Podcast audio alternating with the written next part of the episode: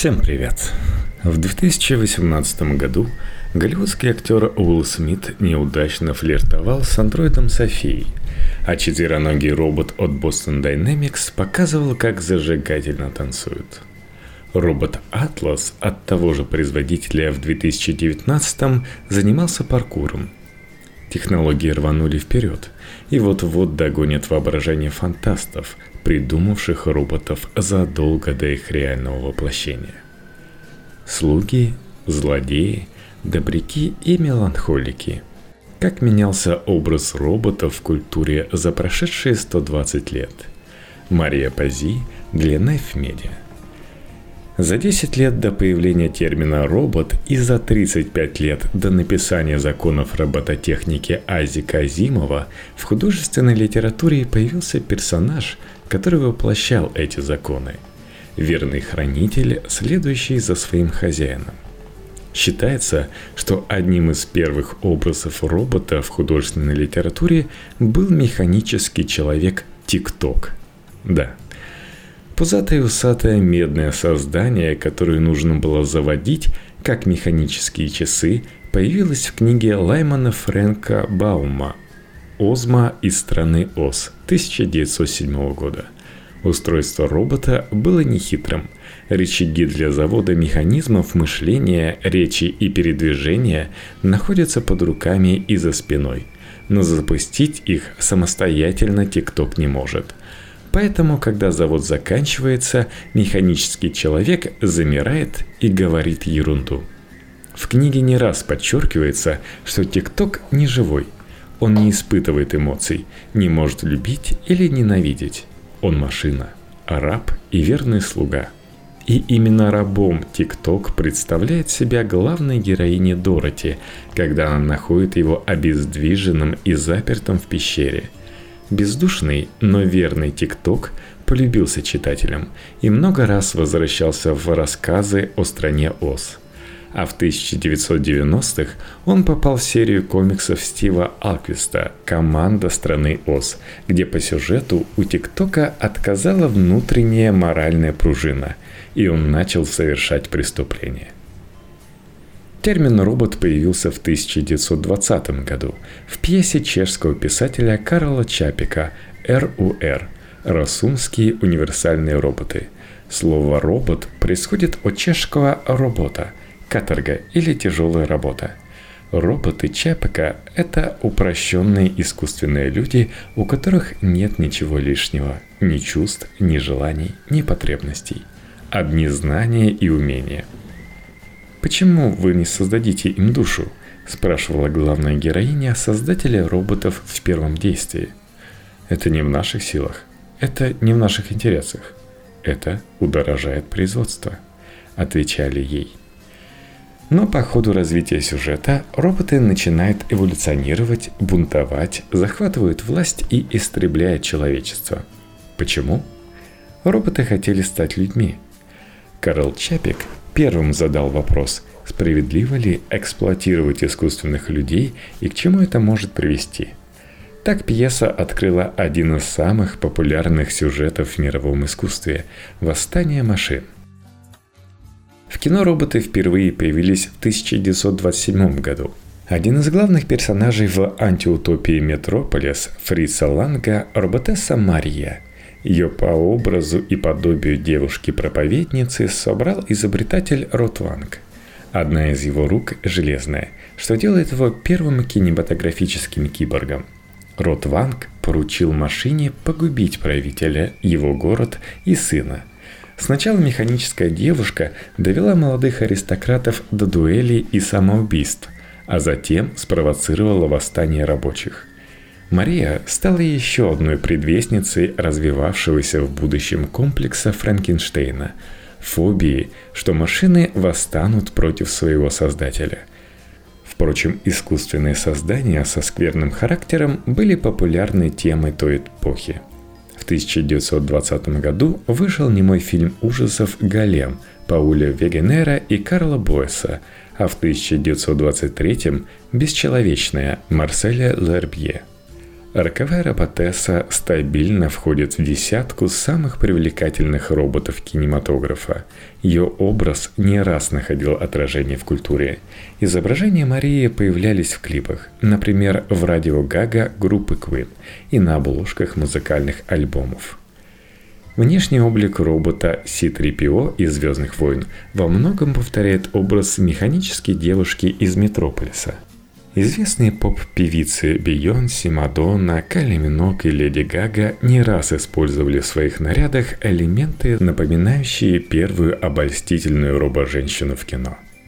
Ветхий завет роботизма в современной культуре – это рассказы Азика Азимова. Впервые законы роботов были сформулированы им в рассказе «Хоровод» в 1942 году – Робот не может причинить вред человеку или своим бездействием допустить, чтобы человеку был причинен вред.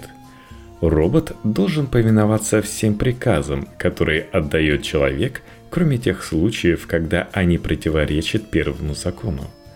Робот должен заботиться о своей безопасности в той мере, в которой это не противоречит первому и второму законам. Писатель всегда уступал честь авторства законов редактору журнала Astounding Science Fiction Джону Кэмпбеллу, однако сам Кэмпбелл говорил, что он всего лишь вычленил их из рассказов Азимова. В своем эссе 1956 года «Роботы, с которыми я был знаком», Азимов писал, что с помощью законов надеялся покончить с надоевшим ему сюжетом бунта машин. Он считал, что роботы – это не проклятая богом имитация жизни, а всего лишь высокоразвитая машина. А робот не может выступать против своего создателя, если подгрузить в его механическую голову эти правила. Но покончить с идеей восстания машин с помощью законов все же не получилось. Даже сам Азимов опровергал их эффективность и придумывал для роботов изощренные способы нарушить или модифицировать правила. Так, в «Яко помнишь его» два робота пришли к выводу, что органическое происхождение не обязательное условие, чтобы считаться человеком, а истинные люди – это совершенные и разумные роботы – за противоречивые законы робототехники и их следствия крепко ухватились создатели рассказов, фильмов и мультфильмов о роботах, а в 2016 году глава совета директоров Mail.ru и основатель компании Grishin Robotics Дмитрий Гришин представил концепцию одного из первых в мире законов о робототехнике, который во многом опирается на законы Азимова – только не стоит забывать, что знаменитые законы были созданы несовершенными и не всегда работали даже в научной фантастике. В середине 20 века очень популярным стал образ гигантского робота Горта из фильма «День, когда Земля остановилась» 1951 года. Инопланетный безмолвный робот-охранник был сделан из единого куска гибкого металла и оснащен мощным лазером для поражения военной техники и оружия – Горд, представитель расы роботов, изобретенный межпланетной конфедерацией для защиты от любой агрессии и бесстрастного уничтожения нападающих. Такими агрессорами в фильме были земляне, им поставили ультиматум – Необходимо прекратить ядерные испытания и экспансию в космос. Инопланетяне призывали к миру и красноречиво кивали в сторону стоящего за их спиной металлического гиганта с лазером. Продюсер фильма Джулиан Блаустайн надеялся, что пацифистский посыл фильма заявит о назревших международных проблемах в начале Холодной войны. Межпланетная конфедерация намекала зрителю на недавно сформированную Организацию Объединенных Наций, а Горд стал воплощением тезиса «Худой мир лучше доброй ссоры». Если люди не договорятся между собой сами, то высший разум с роботами вроде Горта заставит их преодолеть свое стремление к разрушению. Образ робота, похоже, вдохновил создателей Робокопа. Щелевидные очки Горта мы гораздо позже увидим на полицейском киборге. Отсылки к фильму «День, когда Земля остановилась» есть и в «Звездных войнах». Пародия на инопланетянина Клаату и робота Горта появилась в «Марс атакует» 96 года, а в 2008 году вышел одноименный ремейк, в котором угрозу войны заменили на экологическую катастрофу.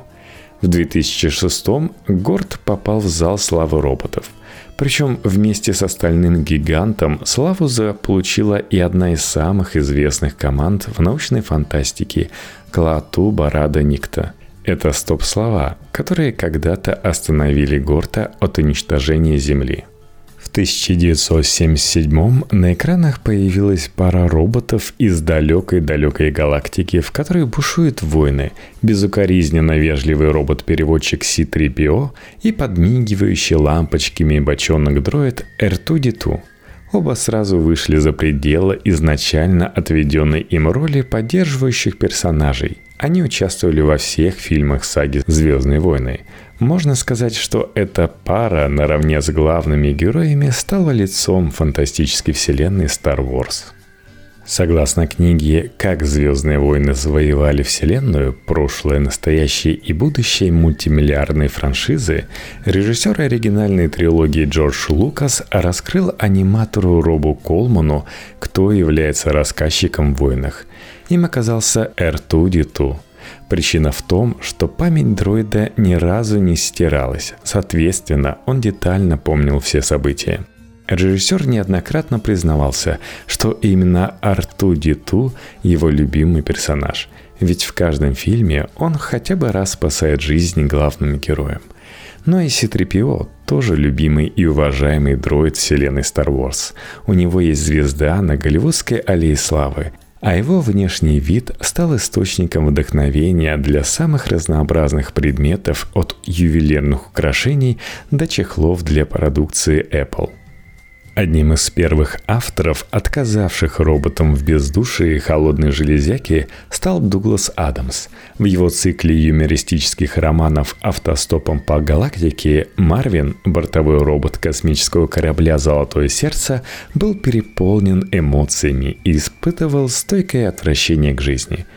«Мне кажется, вы должны знать, что я в глубокой депрессии», — говорил он. Робот признавался, что мощность его моноблока счастья можно было бы поместить в спичечный коробок, не вынимая при этом спичек. Горе Марвина от ума. Его интеллект в 50 тысяч раз мощнее человеческого был создан для великих дел, но вынужден перебиваться мелкими заданиями. Со скуки Марвин спланировал военную стратегию планеты роботов, решил весь комплекс проблем Вселенной от математических до психологических и сочинил множество колыбельных вроде «Как я ненавижу ночь». Помимо скуки, Марвин постоянно жаловался на боль от диодов в боку. Но несмотря на его нытье, на протяжении более 500 миллиардов лет из-за частых путешествий во времени он старше Вселенной в 37 раз.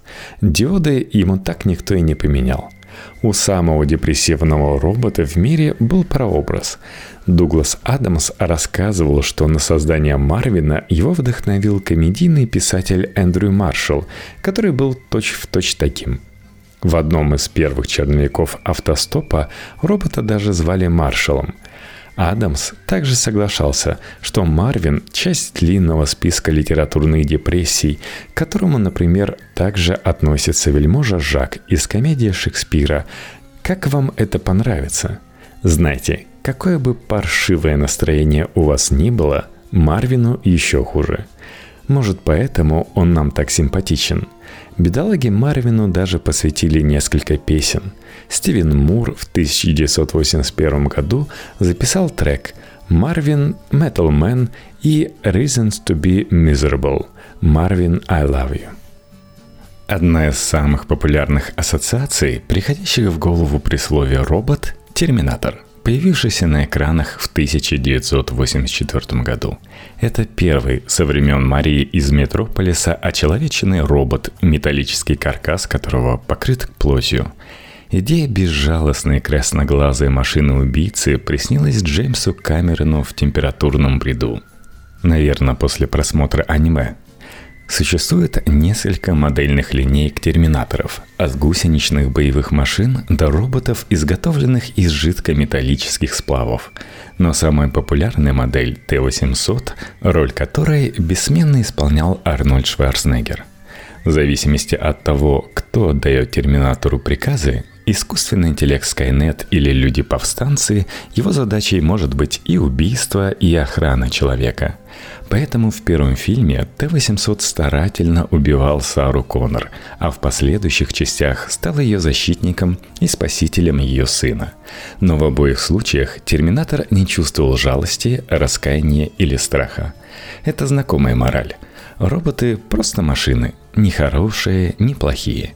Добро и зло – это определение для тех, кто командует роботами. Знаменитую фразу Терминатора «I'll be back» можно воспринимать буквально.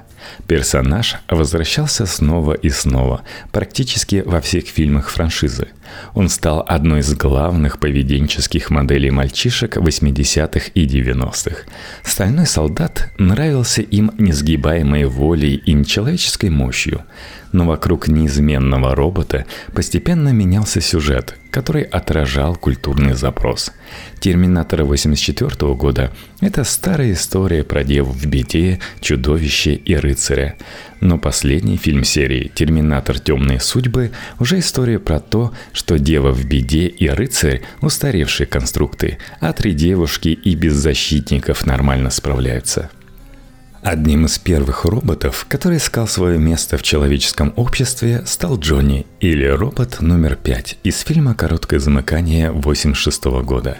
Из-за замыкания у боевого робота с глазами-биноклями и вездеходными гусеницами вместо ног выходит из строя часть памяти.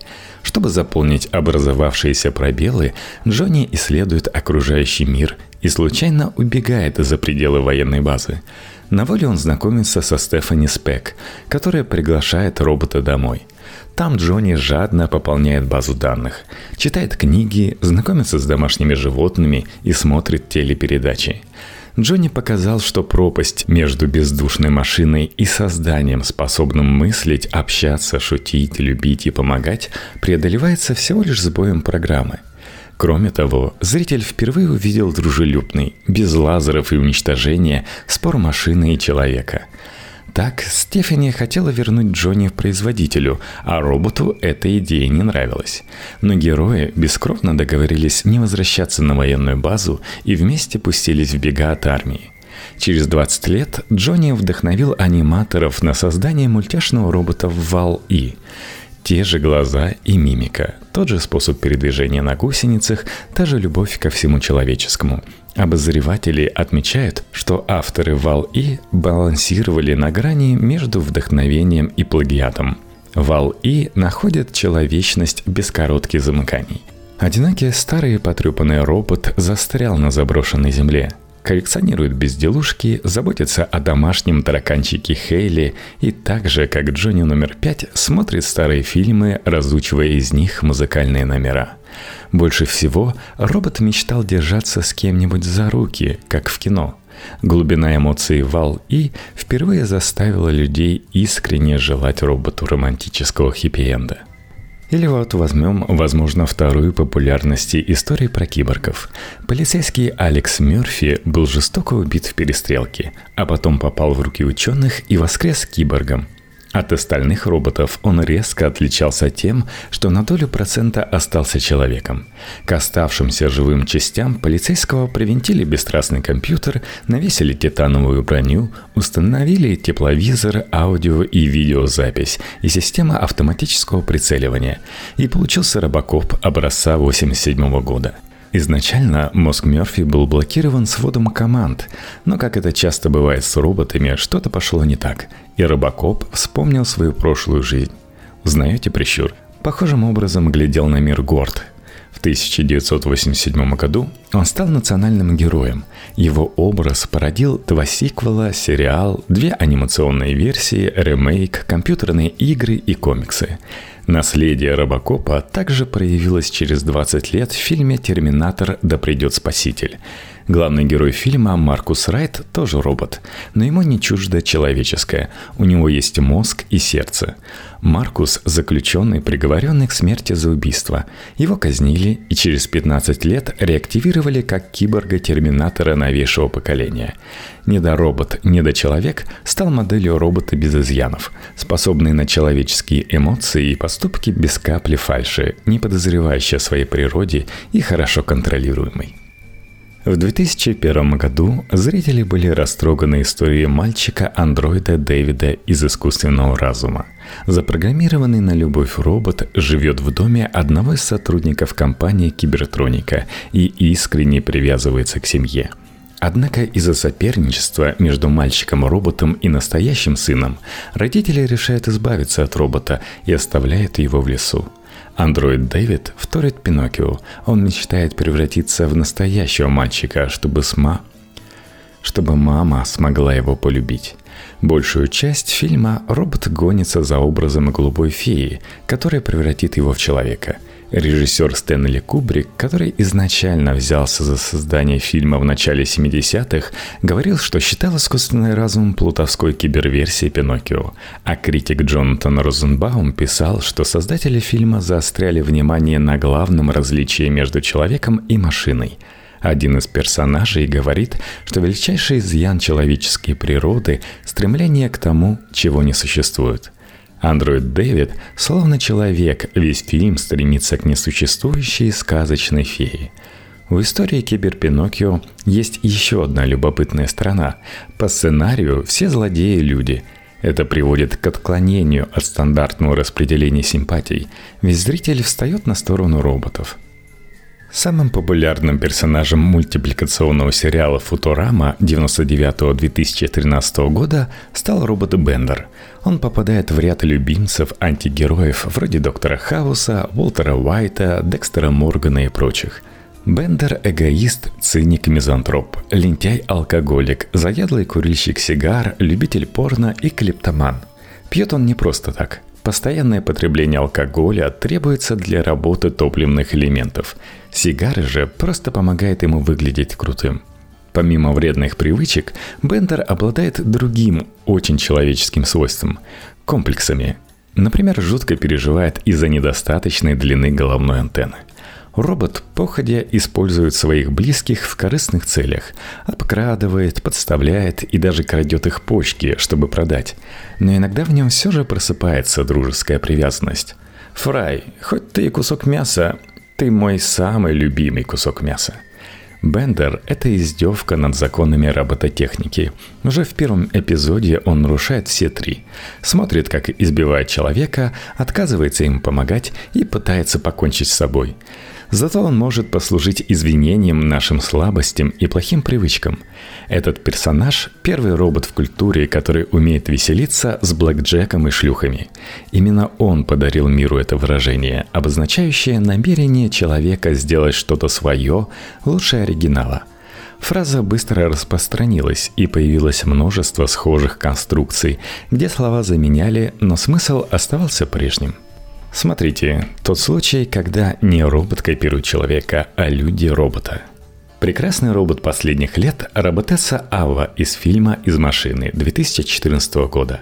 Ава необычна тем, что выглядит как робот, но ведет себя как человек – естественно и дружелюбно.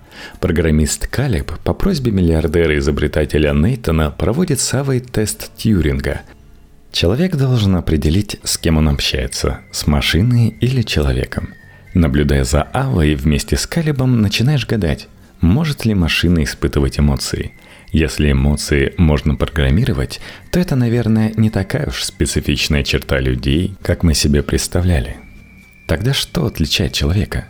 Кроме того, программист постепенно проникается симпатией к машине, таким образом наделяя ее человеческими чертами – Герои фантастики вообще регулярно влюбляются в роботов, попадают под очарование сладкоголосой Саманты из фильма «Она» 2013 страдают от привязанности к кибернетической гости из будущего в «Моя девушка-киборг» 2008 мечтает воскресить любимую жену андроида в Черри 2087 года. По-прежнему не разрешены назревшие со времен РУР Карла Чапика вопросы – Робот – это сложный механизм или существо? Можно ли видеть в нем лишь предмет? История Авы показала, что определить, где проходит грань между человеком и машиной, оказывается непросто, даже когда все шестеренки робота на виду. А значит, проблема роботов и искусственного интеллекта выходит далеко за пределы инженерии и программирования – Последние 20 лет активно развивается новое исследовательское направление – робоэтика, которое занимается социальными, моральными и юридическими вопросами взаимодействия человека и роботов. Вот такая вот история. С вас, как всегда, лайки на iTunes. Кстати, в Windows даже можно поставить iTunes и там поставить нужное количество звездочек. Вконтакте, везде, где у вас получится меня одобрить. Буду только рад. Собираюсь в конце недели отправиться к морю, так что неделю записи подкаста точно пропущу.